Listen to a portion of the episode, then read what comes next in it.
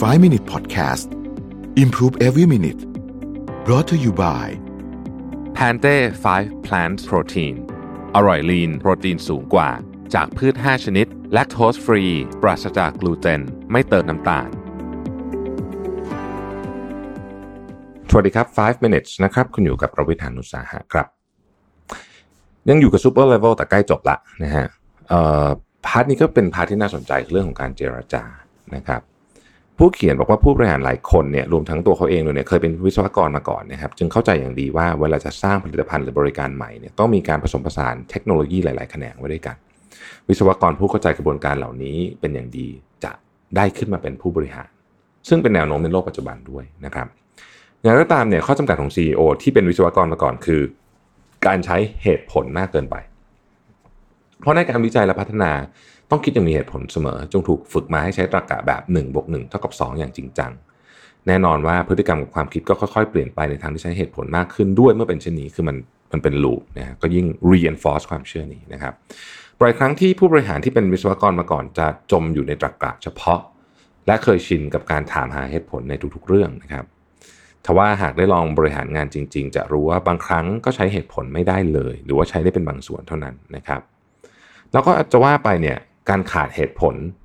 จนมากเกินไปก็ไม่ดีอีกนะฮะนะครับ เพราะฉะนั้นเนี่ยเราจึงต้องเข้าใจว่าการบริหารงานคือจุดบรรจบกันระหว่างเหตุผลกับความรู้สึก โดยที่บางที1บวก1ก็ไม่เท่ากับ 2 บางทีมันจะเป็น 3 หรือบางทีมันจะเป็น 1 ก็ได้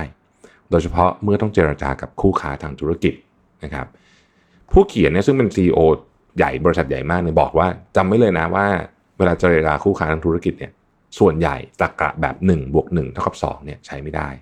นะครับ ดังนั้นเวลาเจรจากับอีกฝ่ายเนี่ยต้องแบ่งออกเป็น 3 ข้อนะครับ ข้อที่ 1 หลายคนอาจจะนึกไม่ถึงเลย ผมก็นึกไม่ถึงเหมือนกันตอนอ่านตอนแรกนะครับ คือจงจากกันด้วยรอยยิ้ม บางครั้งในระหว่างการเจรจาอาจเกิดความขัดแย้งเรื่องผลประโยชน์จนโมโห แต่ก่อนจะแยกย้ายกันต้องยิ้มและจับมือกัน จึงจะกำหนดวันนัดครั้งต่อไปได้กระบวนการเจรจาในการบริหารย่อมเกิดความขัดแย้งเพราะมุมมองแต่ละคนไม่เหมือนกัน ถึงกระนั้นก็ห้ามทำเหมือนอีกฝ่ายเป็นศัตรูที่จะไม่เจอหน้ากันอีก แม้ว่าการเจรจาครั้งนี้จะไม่ราบรื่น อาจจะจบลงด้วยการไม่ได้ตกลงกันอะไรเนี่ย แต่ก็ต้องส่งยิ้มให้กันเราพูดว่า พบกันคราวหน้าเราจะพยายามหาวิธีแก้ปัญหากัน นี่คือเทคนิคแรกในการเจรจา การจบบทสนทนาเป็นสิ่งสำคัญ ในกรณีที่การเจรจาไม่เป็นไปในทิศทางที่ต้องการ เรายิ่งต้องใส่ใจเรื่องนี้มากขึ้น เพราะเราไม่มีทางรู้เลยว่าเราจะกลับมาเจอเขาอีกเมื่อไหร่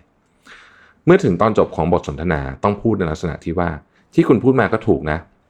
แต่ผมคิดว่าคงจะหนักไปหน่อย ขอเวลาคิดให้รอบครอบอีกทีแล้วเราพบกันใหม่ หรือถ้าเจรจาเราไม่สำเร็จจริง ๆ ก็ต้องขอบคุณอีกฝ่ายสำหรับเวลานะครับแม้ว่าครั้งนี้ไม่สำเร็จ หวังว่าครั้งหน้าเราจะได้เจอกัน แล้วก็ได้ทำอะไรร่วมกันอีกนะครับไม่ใช่ยืนกรานในความคิดของตน แล้วก็ทำหน้าบูดบึ้งจากกันไปในโต๊ะเจรจา อันนี้ไม่ดีนะเป็นบทเรียนที่เขาบอกว่า ระวังนะ ระวังมันจะย้อนกลับมาทำร้ายเราในอนาคต ข้อที่ 2 จงรอจนกว่าจุดอ่อนจะเผยออกมา คือวิธีการเริ่มต้นเจรจาเนี่ยผู้เขียนบอกอธิบายจากประสบการณ์ตัวเองในการทำงานนะครับ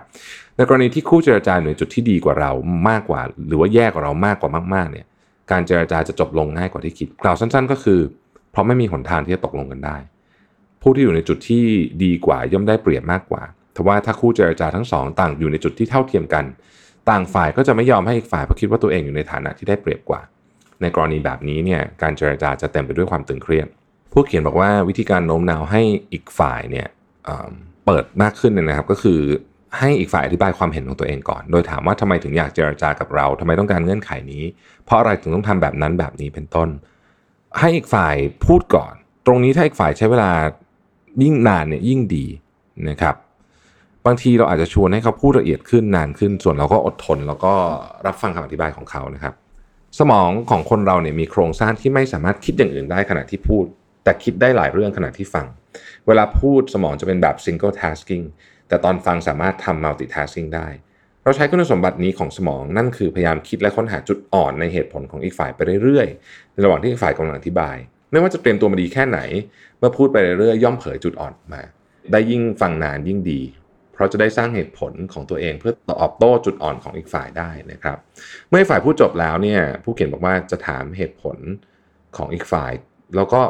ถามเหตุผลในเรื่องที่เราเห็นจุดอ่อนด้วยนะครับ อันเนี้ยจะเป็นเทคนิคอันหนึ่งที่จะทำให้การเจรจาเนี่ยไปในทิศทางที่เราต้องการได้นะครับ ข้อสุดท้ายคือใช้วิธีถามแบบอายการนะครับเป็นเคล็ดลับที่ผู้เขียนได้เรียนมาจาก กระบวนการการสอบสวนผู้ต้องสงสัยนะครับ ตอนที่อายการสอบสวนผู้ต้องสงสัยคดีฆาตกรรมเนี่ยเขาจะไม่ต้อนให้จมมุมแล้วถามว่าแกเป็นคนฆ่าเขาใช่ไหมหรือไม่ได้ฆ่าอะไรแบบนี้ไม่ใช่แบบนั้นนะครับ ถ้าถามแบบนี้เนี่ยคนที่ต่อให้เป็นฆาตกรจริงๆ ก็ต้องตอบว่าไม่ได้ฆ่าอยู่แล้ว ดังนั้นคำถามที่อายการถามคือทำไมถึงฆ่าเขาเป็นคำถามแรก แล้วผู้ต้องสงสัยก็อาจจะสารภาพว่าผมไม่ได้ตั้งใจมันเป็นอุบัติเหตุ แต่ถ้าปฏิเสธก็จะถามอีกครั้งว่าเราใช้อาวุธอะไร วิธีการถามของอายการคือการนำหน้าอีกฝ่ายก้าวหนึ่งเสมอ เมื่อเจอคำถามแบบนี้ผู้ต้องสงสัยที่ตกใจก็จะยอมรับการกระทำของตัวเอง และตอบคำถามแบบที่อายการต้องการนะครับ เราสามารถใช้วิธีถามของอัยการเช่นนี้ในการเจรจาทางธุรกิจได้เช่น บริษัท A ต้องการสั่งซื้อวัสดุเซมิคอนดักเตอร์สำหรับการผลิตโทรศัพท์มือถือของตัวเองในปีหน้าไว้ก่อน จึงเกิดการเจรจาระหว่าง 2 บริษัท ผู้เขียนจะไม่เจรจาเกี่ยวกับการซื้อขายเซมิคอนดักเตอร์ที่ใช้ในปีหน้ากับตัวแทนบริษัท A แต่จะเอ่ยถึงแผนการผลิตและพัฒนาชิ้นส่วนของปีถัดจากปีหน้าไปเลย เป็นการวางหมากให้ชวนซื้อชิ้นส่วน ปีถัดจากปีหน้าไปเลย ไม่ใช่แค่ปีหน้าอย่างเดียวนะครับทำให้ตัวแทนของบริษัท A อยู่ในจุดที่มองกว้างกว่าเดิมว่าว่างั้นแล้วกันนะครับ ถ้าบอกว่ามีบริษัทอื่นกำลังเจรจาแผนการซื้อขายของปีที่ถัดจากปีหน้ากับเราอยู่ตัวแทนบริษัท A ก็จะประเมินว่าต้องให้เกียรติเรามากกว่าในการวางแผนซื้อขายของปีหน้า เพราะถ้ามีแผนซื้อของ ปีที่ถัดจากปีหน้าแล้ว ก็หมายความว่าแผนการซื้อของปีหน้ากับบริษัทอื่นๆ ก็จะถูกวางไว้แล้วเช่นกัน ด้วยเหตุนี้ในระหว่างการเจรจากับตัวแทนบริษัท A นะครับแม้ว่าผู้เขียนจะเสนอเงื่อนไขที่ตัวเองได้เปรียบ อีกฝ่ายก็จะถูกชักนำให้ทำตามความต้องการของผู้เขียน เนื่องจากมีแผนการซื้อขายเซมิคอนดักเตอร์ของปีหน้ากับบริษัทอื่นไปเรียบร้อยแล้ว จึงกังวลว่าถ้าพลาดไปอาจทำให้ชิ้นส่วน ที่บริษัทตัวเองจะใช้ในปีหน้าเนี่ยไม่สามารถซื้อได้ เวลาที่เราอยู่ในจุดนี้เนี่ยนะครับ ขอให้จำไว้ว่า เป็นจุดที่เราสามารถเจรจาไปในทิศทางที่ตัวเองต้องการได้นะครับ เพราะฉะนั้น 3 ข้อนะฮะจากกันด้วยรอยยิ้มนะครับพูดรอให้คนอื่นพูดเยอะๆนะครับแล้วก็ลองใช้วิธีการถามแบบอายการดูนะครับ ขอบคุณที่ติดตาม 5 minutes ครับ สวัสดีครับ 5 Minute Podcast Improve Every Minute Presented by Pante 5 Plant Protein